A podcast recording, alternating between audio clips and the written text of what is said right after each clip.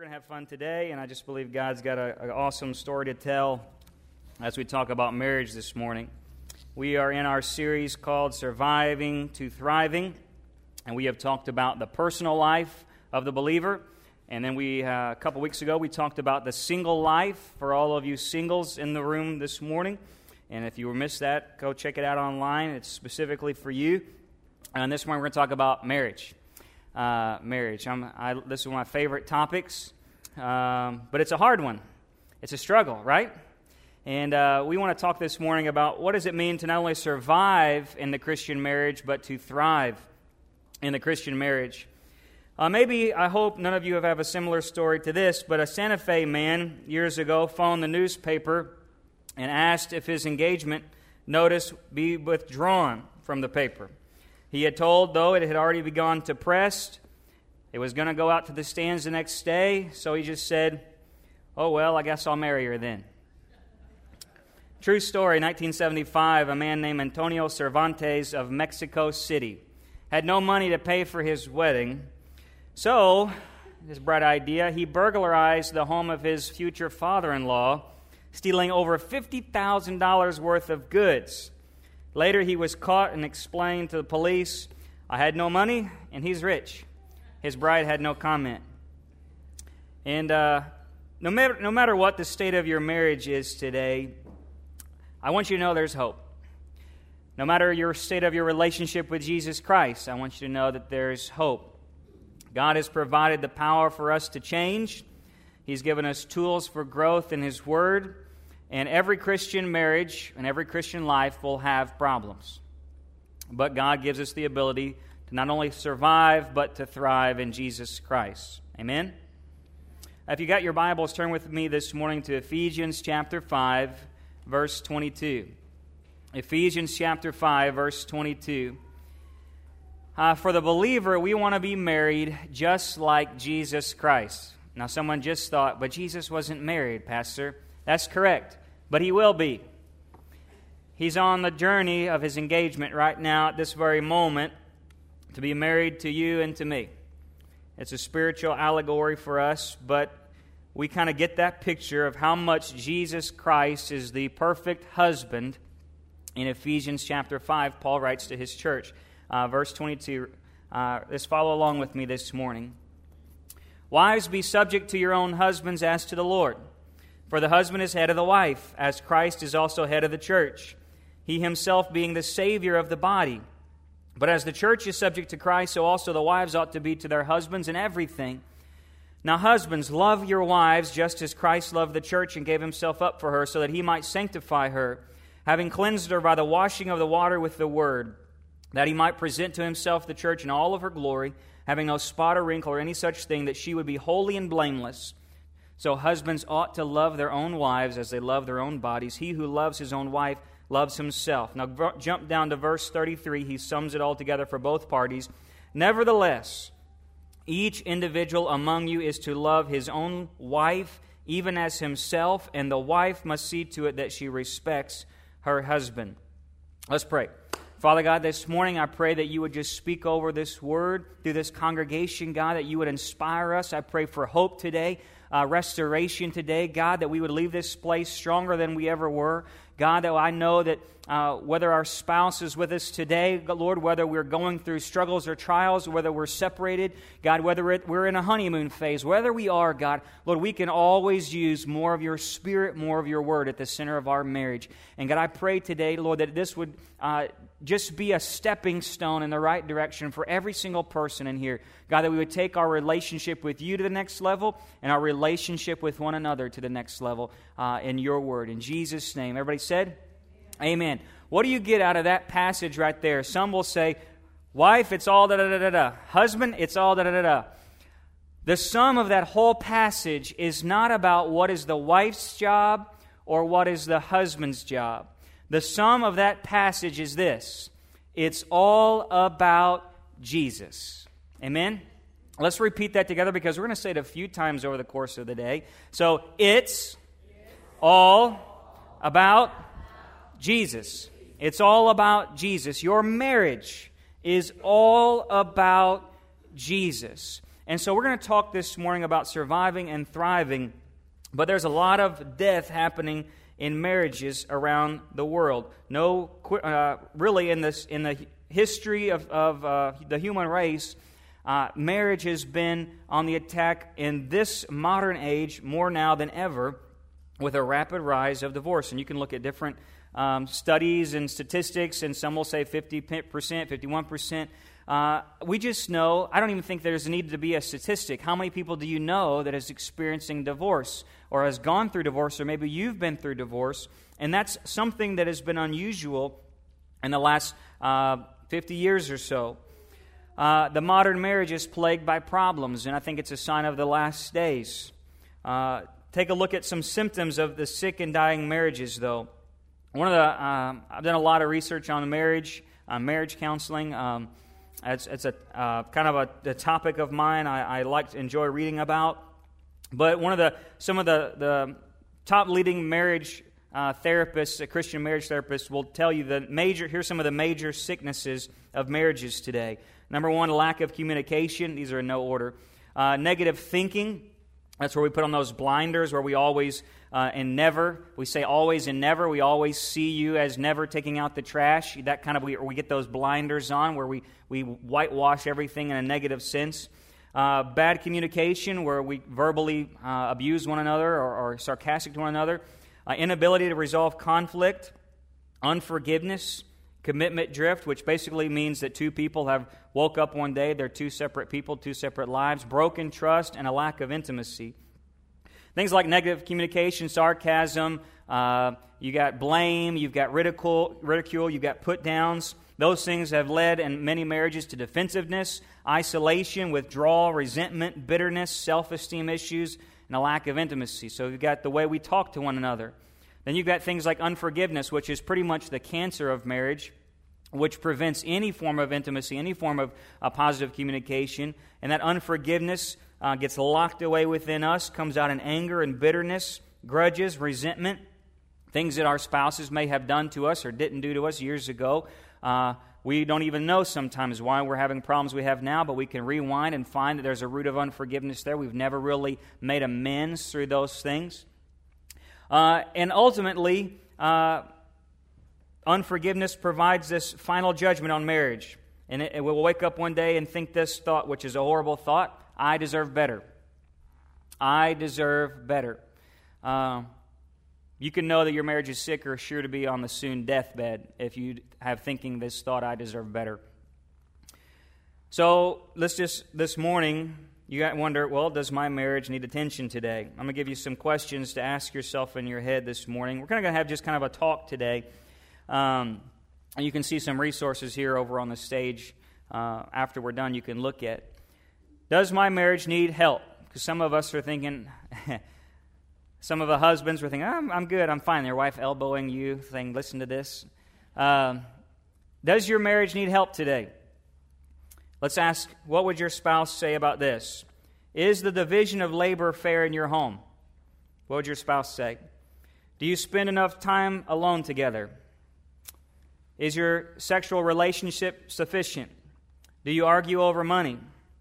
Do you argue over different ideas or goals? And are you able to argue and come to a healthy resolution? What do you think your spouse would say today uh, about how healthy your marriage is rated on a scale? Uh, what we want to do today is really get to the real problem. I'm not really doing a massive marriage counseling here, but I really want us to dig into the Word to define out, to discover the next step. We want to see what God has said to us in His Word, what might be the problem, uh, and how we can take on this, uh, this next step of surviving to thriving. But when I look at Ephesians chapter 5, if I can determine in myself and to, to understand this, that my marriage is all about Jesus, then I know that my opposition that I find in this and in my marriage today, the opposition I find is not my spouse. While it sometimes may be me, it's not my spouse, but if my marriage is all about Jesus, my opposition is the enemy, the adversary, the devil, who wants to divide and conquer us. And because my marriage is all about Jesus, my number one, the Bible says that uh, we're not fighting against flesh and blood, right? But against principalities and powers and heavenly places, evil forces, heavenly places. The number one reason we see the church has the same rate of divorce today as the world is because your marriage is called to be all about Jesus, and the devil knows it. Amen? Are y'all with me today? Amen. Okay, cool. All right, let's talk about surviving the Christian marriage. Surviving the Christian marriage. A lot of okay, now a lot of non-marriages, a non, a lot of non-Christian marriages uh, may make it till death do us part. We're not going to talk about those marriages today. We're talking about you and I uh, and our Christian marriages. Okay, uh, we're discussing what we call a covenant marriage. Covenant marriage. Gary Chapman has a great book called The Covenant Marriage. I recommend every married couple to read it. But a covenant marriage is based upon God's love and His Word. It is a death till death do us part marriage. It's a marriage, though, that is not made out of a contract. It's not made out of if you do this, then I do this. That's called a, how you buy a car. If I pay my bill on this car, you, I get to keep it. But if I don't, they take the car back. That's not the Christian marriage. That is the world's marriage. If, if she doesn't do this or she does this, then I'll stay with her. That's the world. A Christian marriage is till death do us part, no matter what. It means that I choose to sacrifice myself for you, no matter who you are or who you will be or what you'll ever do. Doesn't matter if he goes bald, ladies, if he gets the love handles, if, you know, uh, he snores louder than a freight train. You've promised till death do us part. And all the guys say, Amen. Well, some of them did. Okay, maybe we're going to talk about why husbands you should want to stay married. Okay, in a second. But it means that the Christian marriage demonstrates not the romantic feeling of love, but a steadfast, unconditional, selfless love like Jesus Christ. Your marriage is a symbol of God's love. Do you know that? Your marriage is a symbol of God's love to the world. He is using you as a witness, as a tool for evangelism. And so when we talk about marriage in the Christian life, it's a love that's defined, it's a choice. It's defined as a choice. It's not if she reads this and, and, and we have a romantic, or sorry, if, if, if my husband was just like the notebook, if he would just be like that Ryan guy and swoop me off my feet and take me down to Alabama to the Everglades or wherever it was, you know, if, if, uh, you know, if he could just uh, whatever, if he would just woo me more. It is all about a selfless choice to love the other person no matter what. That's the definition of the Christian marriage. It is a choice to sacrifice for the benefit of my spouse. It's a love that speaks the truth. It's a love that calls out sin. It's not a love that enables one another. Please hear me this morning. It doesn't mean that you, as I choose to die for this other person, Jesus Christ doesn't enable us to walk all over and do whatever we want and live and get to go to heaven. That's not true love. True love does have consequences. True love does set boundaries. True love does uh, have a, a you know, discipline and part of it. You know, Jesus Christ, He disciplines us, uh, but yet He loves us sacrificially. True love always stands ready to forgive when repentance is offered and make amends. And so, Christian marriage is more than a promise, it's a binding pledge, it's a covenant. And a covenant with God says this that God promised to himself that he would do whatever it took to get the opportunity for us to go to heaven. He promised to himself, even if not everyone in the world takes my offer that Jesus Christ dies on the cross, I'm still going to send my son, even if only one person does it. And I think he would have done it even if no person did it, because he loved us that much to say, I promise to let you get back to me. I promise to always stand ready to forgive you, no matter what you do or don't do, no matter who you are or what you become. I'm always going to be here waiting and ready. That's the Christian marriage. And that's maybe that's not the marriage you entered into today. And uh, we can talk more about that uh, and, and, and, I would encourage you, a few uh, years ago, we went through a covenant marriage series. Go back and listen to that because there's a special message regarding those who have not, maybe you're not in a covenant marriage this morning. But you can't do, choose what your spouse does, but you can choose what you do. Amen. You can't choose what your spouse does, but you can choose what you do. You can't choose how your spouse loves you, but you can choose how you love your spouse. That's good right there. It's all about one directional. It's one directional covenant. Let's talk. Let's break this down. Ephesians chapter five. Let's go back to there. Ephesians chapter 5, verse 25. We're talking about uh, surviving. How will a Christian marriage survive? Paul lays it out very simply right here. He says, Husbands, love. This is your command, husbands. This is just for you, just for a moment. Husbands, you love. Husbands, love your wife, verse 25, just as Christ loved the church, gave himself up for her, verse 28. Husbands ought to love their own wife as they love their own body. Who loves his own wife loves himself. No one ever hated his own flesh, but he cherishes it, just like Christ and the church. Husbands, loving your wife means demonstrating it. Words are great, actions are better. Amen, wife? Ladies, I got a couple. Man, amen. Okay, very good. You're going to help to help me, ladies, preach to your husbands. Okay, this is I'm, I'm helping you out here, right? The work of the husband is to continually demonstrate his love to his wife. That means after God, husband, the wife comes first. You know what that means, husband? You come last. It means the husband's work, it says here to cherish the wife. What does it mean to cherish your wife? Some of us cherish our deer rifles. Some of us cherish our cars. Some of us cherish our alone time in the bathroom. Whatever it is, you cherish something, right? You cherish it. It means to think of her wants, think of her needs, her desires. What are the things that she wants with no regard to ourselves? It means to continually forgive her, forget her faults uh, as Christ has forgiven yours, husband. Think of this. Here's some questions, husbands. After God, is your wife all you think about? Because Jesus Christ is saying, This is how I think of you. I'm always thinking about my church. I'm always thinking about you. So that's cool. Awesome. So, how we think about that? Do I seek to please her? How am I leading her closer to Christ?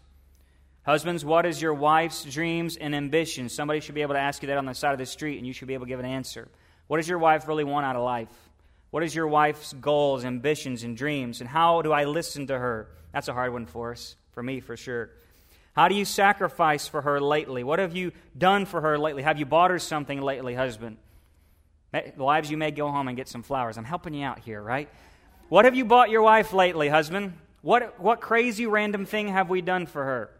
Because Christ is always thinking about us. And that should be, whether you're married or single or what, that should be something that challenges us in ourselves to say, This is how God thinks of me. He's always thinking about how He can bless me, how much He uh, longs to be with me, that He's the first thing. If God slept, he'd be the, I'd be the first thought when He woke up, and I'd be the last thought when He went down to sleep. And God always has provided me with the very best. Husbands, He's trying to help you understand your marriage is all about Jesus. He's wanting you to be just like God and to show God to your wife and to remind her how much God loves her, how much God has paid for her the price, and how much He thinks about her. And, lady, whether you're married or not, you have a God up in heaven who lavishes His grace on you. Amen? He, he dotes over you. He is, he, everything He can think about is you. Husbands, Take an inventory. Be like Jesus. All right, let's talk about wives. Husbands are like, yeah, hurry up, get off me. Okay, wives, respect, he says. So, husbands, your job is to love. Wives, your job is to respect. Uh, now, what does that mean? Because they're thinking, oh, Lord, he's going Old Testament here. Ephesians chapter 5, verse 22. Wives, he says, be subject to your own husbands as to the Lord. That's his only verse right there, really. Husbands, the far weightier is on you. The meat of it is on you. It is called to be your responsibility to love like Jesus. Wives, he says, be like the church to Christ, okay? He says the work of the wife is to continually be faithful, uh, submissive, and sensitive to her husband. That means after God, ladies, the husband comes first after God. It means the wife's work is to honor her husband, to speak positively about him, to uplift him, to encourage him, and to follow him as he follows Christ. You know what that means, husbands? You better be following Christ so she can follow you. Don't expect the wife to follow you into the bar and to go do those things and those behaviors because her first priority is to Jesus Christ. Her second priority is to you. Amen? Ladies? Okay, very good. So, what does that mean? Think about the church. What do we do today? We came here, we adored God. We sing praises to Him. We honored him. We gave our lives to him to because why? He's already died for us. And so we're saying, ladies, that's what uh, Paul is saying. He's like, think about how you worship God and honor God. Your husband needs an encouraging word. He needs to be uplifted, not torn down, to build him up, to thank God for him and to let him know that you appreciate him. And that's part of the DNA and the spirituality of a man. That that's what God has put in him to need from you. And so, ladies, be encouraging to your husband. Have you have, does your husband know that you have his back? Is he encouraged by your presence? Do you enjoy serving him and making him that big pot roast, right, husbands? Uh, or that big steak? Uh, do you compliment and thank your husband more than you criticize him? okay. I'm helping you out, husband. See, I'm playing both sides here this morning, right? Gotta have fun, loosen up a little bit, y'all. I like what one pastor said. He said, Every word you speak, ladies, is either going to be building or bulldozing. You're either going to be building your man up to who you want him to be in God, or you're going to be tearing him down. And so maybe he's not the man of God you want him to be, but build him up to become that. He'll never become that if you're always tearing him down. Build him up. Encourage him. When you see Christ like attitude in him, praise him for that. When you see him taking care of your kids, praise him for that. When he's doing the things that maybe you know that your, your uh, other people, other husbands in the world don't do very often. He's, he's doing the laundry, the tr- taking out the trash without even asking her. You know, he picks up his underwear off the floor, and he's a great guy. You know, just praise him. Okay, anyway, I'm moving on. All right. Husbands, love. Wives, respect. But here's the key what is your position in the marriage? Husband, according to this, your position in the marriage is last place. Wives, according to this, your position in the marriage is last place. So if you're going to fight for something, fight for last place. God is first, my spouse is second, and I am last. And so it's a continual lowering of self. No, it's kind of like that that idea where you see two people going trying to go into the store. No you go first. No no no you go first. You see these two honeymoon people that you're just like oh they're just so annoying. Yeah you know. Uh, you know you're wonderful honey. No you, that's what it is. Spiritually and, and relationally it's a continual fight for last place. How can i outserve him? And how can i outserve her? That's what it is. Why? Because your marriage is all about jesus it's all about Jesus. It's to show Jesus to your spouse. And how do you do that? How do we survive the Christ like marriage? It's keeping these Christ like priorities. You know, the greatest sin of Adam and Eve was really that they failed to put God first and to keep God first. Adam sought to please his wife more than please God. Husbands, take an inventory. We are seeking to please God first more than our wife. But in pleasing God first, we will please our wife. Amen? And Eve was seeking to please herself. And so they both fell because they both did not seek to put God first. And so Paul even says in 1 Corinthians chapter 7 that it's harder for married people to serve the Lord. Singles, you have not an easier life, but yet you have such opportunity to devote yourself to the Lord. Married, 1 Corinthians 7 says, married people, their interests are divided between pleasing God and pleasing one another. It is so easy to make your spouse God. It's so easy to make your kids God. It's so easy to make the American dream God. But that's when marriages begin to crumble. We work too much. We don't ever spend time with God nor our families. We, we dote all of our time and energy on our children, but ladies, but we never bless and spend time with our spouse. We're building up something else as God. But as I put all of my energy into putting God first, myself last, my spouse second, we see that our energy cannot just be divided between uh, who am I pleasing? Am I pleasing myself or am I pleasing God? But I'm saying, Lord, I'm putting you first. And Christ provides this great example for us that he always kept the Father's will his number one priority, and he loved his church till death. Matthew chapter 22, verse 37, we know the great command love the Lord your God with all your heart, soul, your mind. That's the first and greatest. And second is equally important. Let's change it. Love your spouse as yourself. Your marriage will survive the test of time when your marriage is all about Jesus.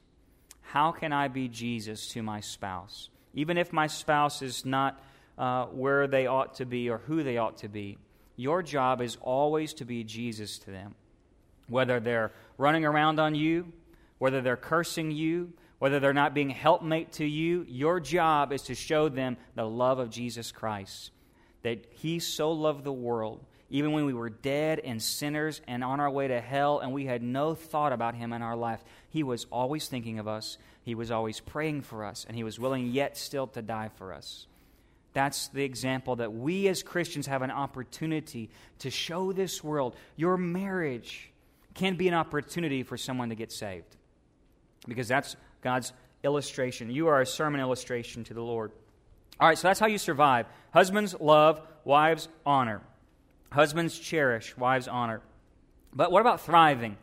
What about thriving? You know, I, I really struggled with which of these orders came first because I don't really know in the marriage, the Christian marriage, that there is just this uh, one way and then there's a level two. I think it is all here in the foundation that Paul is saying your marriage must be all about Jesus.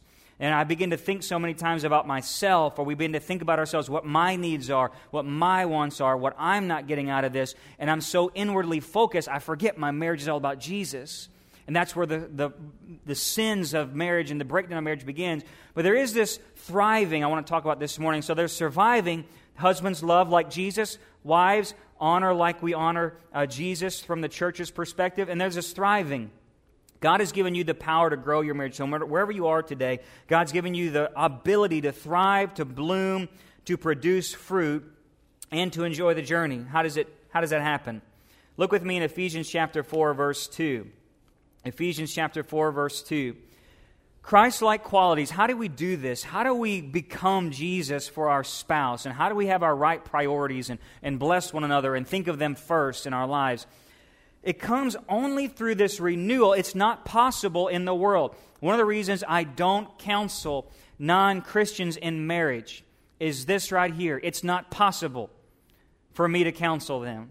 It's not possible for me to counsel them because their minds are not renewed. And it's so very hard, even when one spouse is a believer and one spouse is not, because there's not an option for them to understand the things I'm saying because their mind is not renewed. Ephesians chapter 4, verse 2 says, Always be humble and gentle, New Living. Be patient with each other, making allowance for one another's faults because of your love. That's that Christ love. Verse 3 Make every effort to keep yourselves united in what? United in the Spirit, binding yourself together with peace. That's the peace of the Spirit.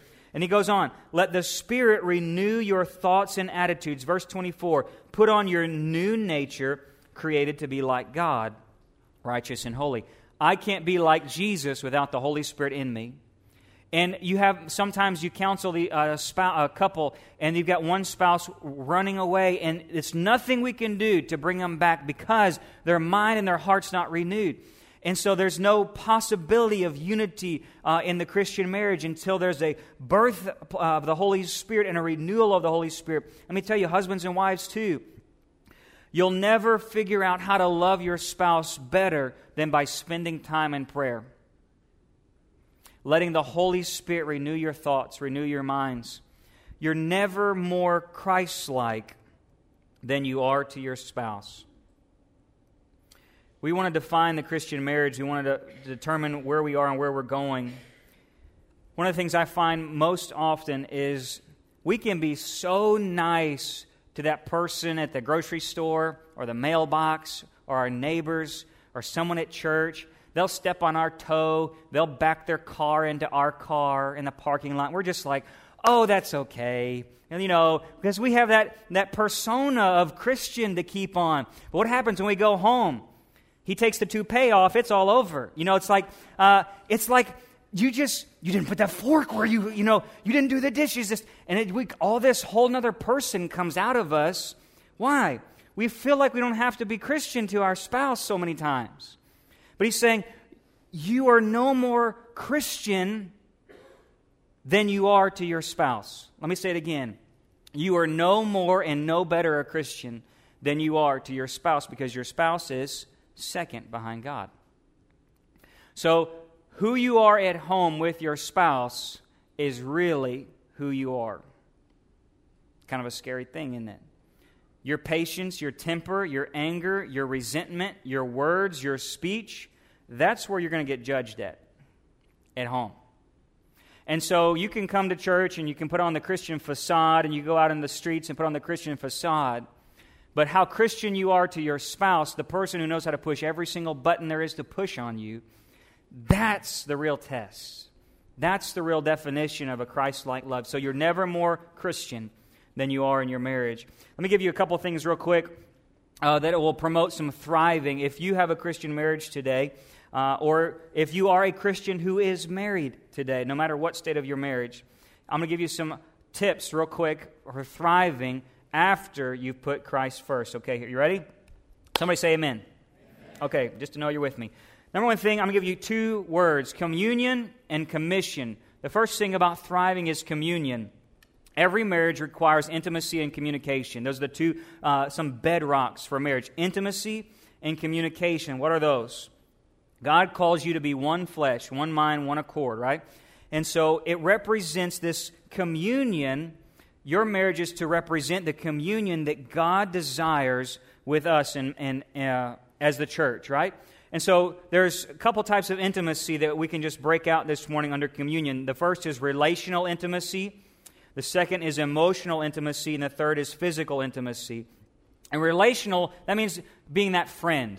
That my spouse should be my friend. It should be a relationship of listening and communication. And it takes a lot of practice. It takes a lot of practice. Those who've been married for a length of time know this. It means knowing when to speak and not to speak. Right, husbands? Sometimes you just shouldn't say anything at all. That's okay. Save yourself some say, save yourself some, some heartache, right? Knowing when to speak and not to speak. It means proactively sharing. It means speaking positively. It means refusing to blame, to judge, to verbally retaliate, to refuse to. No matter how angry you get, no matter how many buttons they push, it's knowing when to be quiet. It's knowing not to speak the words that you can never take back. That's going to do more damage than any kind of good. That's because when I'm angry, it's all about me. It's not about them. So I refuse. I refuse to blame, to judge, to retaliate. I refuse to say the D word in my home. That's not the word you're thinking. Divorce. That word never comes up in our home. We made a pledge when we first got married, Beth and I. We will never, ever say that word in our home. We made a covenant together. That word is never threatened, it's never used, it's never even off the cuff. That word never comes in my house. Because we have an intimacy that uh, we want to grow as friends and communicate. How can I? Uh, I can't just argue and say things I'm never going to do. That breaks that barrier of intimacy and communication. So here's some tips relationally. Make sure, spouse, you're having fun together. Take vacations. Go on a regular date night if you haven't gone on one in a while. Have a weekly family meeting to discuss your agenda and your finances. Make sure every week you guys sit ahead, of, maybe at the table, that you're talking. What's coming on this week? What are the kids doing? What are you doing? What's our schedule look like? What do we got going? How's our finances? Where are we at in these? Begin to commute proactively, communicate proactively. And the result's going to be trust. It's becoming this team in not protecting my own interests. I learn to resolve conflict because we're always in movement forward and we have faith in one another. So that's relationally. Emotionally, this means going to a place of vulnerability. It means taking off the mask. It means I have to be willing to expose some weaknesses, to let my spouse know how I really feel about how I'm doing in life. Where am I satisfied with my job? Am I satisfied with myself as a mom or a dad? Do I like where we are in our marriage? Do, do we even talk about those things? Do I even say, I'm happy with us? Or do we ever have those conversations? It, that comes again at that weekly meeting, perhaps, that family meeting. Healthy marriages are going to be a place where you seek to understand one another. I'm always going to know that my spouse is going to have my back. I know that she's always or he's going to always uh, have grace when I come to them. That if I come and confess something to them, there's not going to be no shame, there's not going to be no guilt, there's going to be no blame. Because when I come to God and I repent of my sins, does God stay there and say, I told you so? If you would just listen to me the first time, and it wouldn't happen that way, and now, now, now, now. No, God says, I've always been waiting for you to come and be honest with me. I forgive you. Let's now move forward. Leave that sin. Go and sin no more. Let's move on. That's God's relationship with us. Husband and wife. Maybe your spouse isn't going to open up to you because they think you're just going to yell at them and blame them and accuse them and slander them. That's that emotional intimacy. So maybe take every, every couple of months, have a time to sit down and have that intimate conversation. Go in a place with no interruptions. Ask your spouse, How am I doing? What can I do more? How are you doing spiritually? What's frustrating you right now? And what are some positive things we are doing that's right? And you get to that place, you'll be growing in forgiveness. That doesn't mean you're going to excuse or minimize wrongs, but you're going to continue to renew your love every day in Jesus Christ. In Romans 5 8, you're going to find that hidden joy and hidden strength that Jesus forgave you so I can forgive my spouse. It says relational intimacy, emotional intimacy, physical intimacy. Uh, 1 Corinthians chapter 7, it says that we're not to neglect physical intimacy. Uh, that's an extreme emotional and spiritual well being of the marriage. There's a lot of immorality in the world. There's a lot of self, uh, lack of self control in the world. So even Scripture has said to this that we are to be intimate together physically to meet our spouse's needs and their relational needs and emotional needs and their physical needs. And spouses uh, who do this are going to be growing in commitment. Ladies, let your husband focus on you so he won't be focusing anywhere. But husbands, get this self control lies with you. The responsibility to be pure relies with you. Your eyes are your problem. Amen? Ladies can back me up on that one. Doesn't matter what your wife does or does not do, husbands. The responsibility is with you. But ladies, help your husband out. Be a desire for him. Grow in physical intimacy together. All the tension inc- decreases, uh, desire increases, conflict uh, decreases. And so there's that communion. So that's the thriving part. You're never more Christian than you are in your marriage, but it begins with this communion. The marriages who begin to thrive get to a deep place of communion. They just know one another. They just know. And it's not a, uh, every couple is different. Not one couple is the same. The way they, they go back and forth. Uh, you know, uh, I know some friends of mine, they like never argue. And compared to Beth and I, you'd think we were on like the edge of divorce or something because, but, but you know, like arguing happens. Fighting's going to happen, but it's how you grow through it, how you respond to it. And my wife and I, we have this uh, understanding. We'll argue, we'll fight, we'll never use those negative communication. We don't blame, we don't accuse, we don't judge. We have those boundaries. But we fight, and then we get over it, and we move on. We forgive one another, and then the day continues on. We don't choose, we choose not to harbor those things the next day and the next day and the next day and bring it up three years later and say, You remember eight years ago when you left me at that restaurant? You know, husband's been there before, right? Deal with it that day and move on. Forgive. Okay, that's communion. Then there's commission, and this is my favorite. I want to kind of wrap it up with this. I want you to survive as a married couple but I want you to thrive. And that begins with the communion of Jesus Christ relationally, emotionally, physically. Physically. And then there's the commission. This is where so few couples, listen to me, so few, I'm talking so few couples get to the commission part. Commission part, you won't even read this in many books. Adam and Eve were made by the hand of God, and they were made with one purpose, one spirit, and one body. He made them out of the same, out of the same flesh, breathed life into them from the same being, God, His Spirit. And He gave them one purpose to go and multiply and take care of the world and be good stewards of it. And He gave them that mission to accomplish. Now, Christ gives us, as new believers in a new covenant with a new spirit, a new mission. Now, listen to me. You, as a married couple, Singles, it says that you are called to be more devoted to the Lord. That singles, you have a special place with God.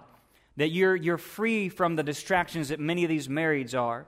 But marrieds, you also have a purpose in the Lord, a mission, a commission from God. That your marriage is all about who? Jesus. Your marriage is not about you. Your marriage is not about how many kids you can have, where you go to school with your kids, how many plays and soccer practices and dance recitals and football games. All that stuff's great.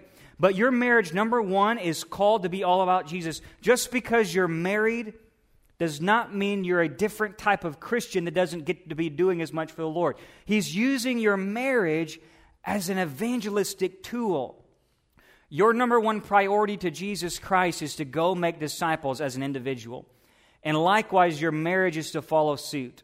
And so, your marriage, while so many believers, it hinders us from getting involved to doing things. And yes, as a, as a married couple, we have things and responsibilities. We've got our kids to take care of, we've got our finances to handle, we've got our home, we've got school, all the things that take a part of our pie of life. But our number one priority is to make disciples as a married couple. How do you do that? How do you do that? Married people, how are you giving the missions? Are you tithing as a couple? Are you serving in the local church as a couple? Maybe it's not even here. Maybe as a couple you go and go to a homeless shelter. Maybe it's bringing someone into your house and, and bringing them over for fellowship. That's a, that's a ministry. Maybe it's finding a, another person in the community that you can choose to bless and think of that you, as a married couple, are always taking on. Or even better, find a youth or a kid in our church that doesn't have a mom or a dad and begin to bless them. Begin to speak things over them. That's a ministry. Maybe it's called to adopt a kid who needs to go to school overseas. Maybe there's things that God is going to creatively call you to do as a married couple that nobody else will do. That's just your calling. Maybe He's called you as a married couple to get involved in our kids or our youth, or maybe it's something in the community. But God has called you as a couple to do something for Him. And that's why so many are not thriving today. We get so inwardly focused, and then it begins this comparison. And when Adam and Eve began to lose focus of God and His mission, they began to focus on their desires, and then began to focus to please one another. They lost the focus of Him, and they soon fell.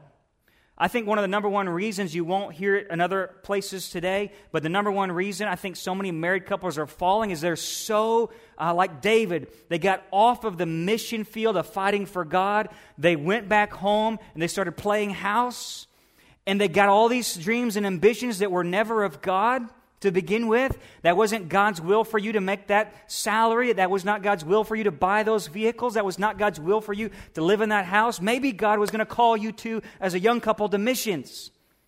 And we wonder why we're failing because neither one of us are focusing all of our focus on Jesus because our marriages must be all about Jesus we get so focused on earthly pleasures and figuring out what, my, what can please me and how I can survive and thrive in the American dream. And we're not focusing on God and His kingdom. So here's some questions to ask you before uh, we move into this time of prayer. What values do you want to have as a married couple? Are you praying together? Are you discussing the word together? Are you serving the church together? And I want you to make every decision from this day forward asking, Does God want us to do this? Is this God's will for our household? Are we to do are we to buy that vehicle? Are we to invest that money here? Are we to go there and do that? Are we to take a vacation? I think you should take a vacation. But maybe God would ask you to do something different. We have to give him that liberty in our marriages. Say, God, I want to thrive. I want our marriage to thrive. I want it to be unbreakable and unshakable. And that's basing it on Jesus Christ, His love for uh, the church and our love for Him. And that's moving to a place of deep communion and intimacy. And then commission. How is my marriage following the Great Commission? There's hope for every marriage today, and every marriage is going to have problems, but through Christ, you can not only survive but thrive because Christ has provided everything you need, because your marriage is called to be a ministry, and because your marriage is all about Jesus. Amen? I want to take a moment of prayer. I'm going to play a song here in the background, and I just want to take.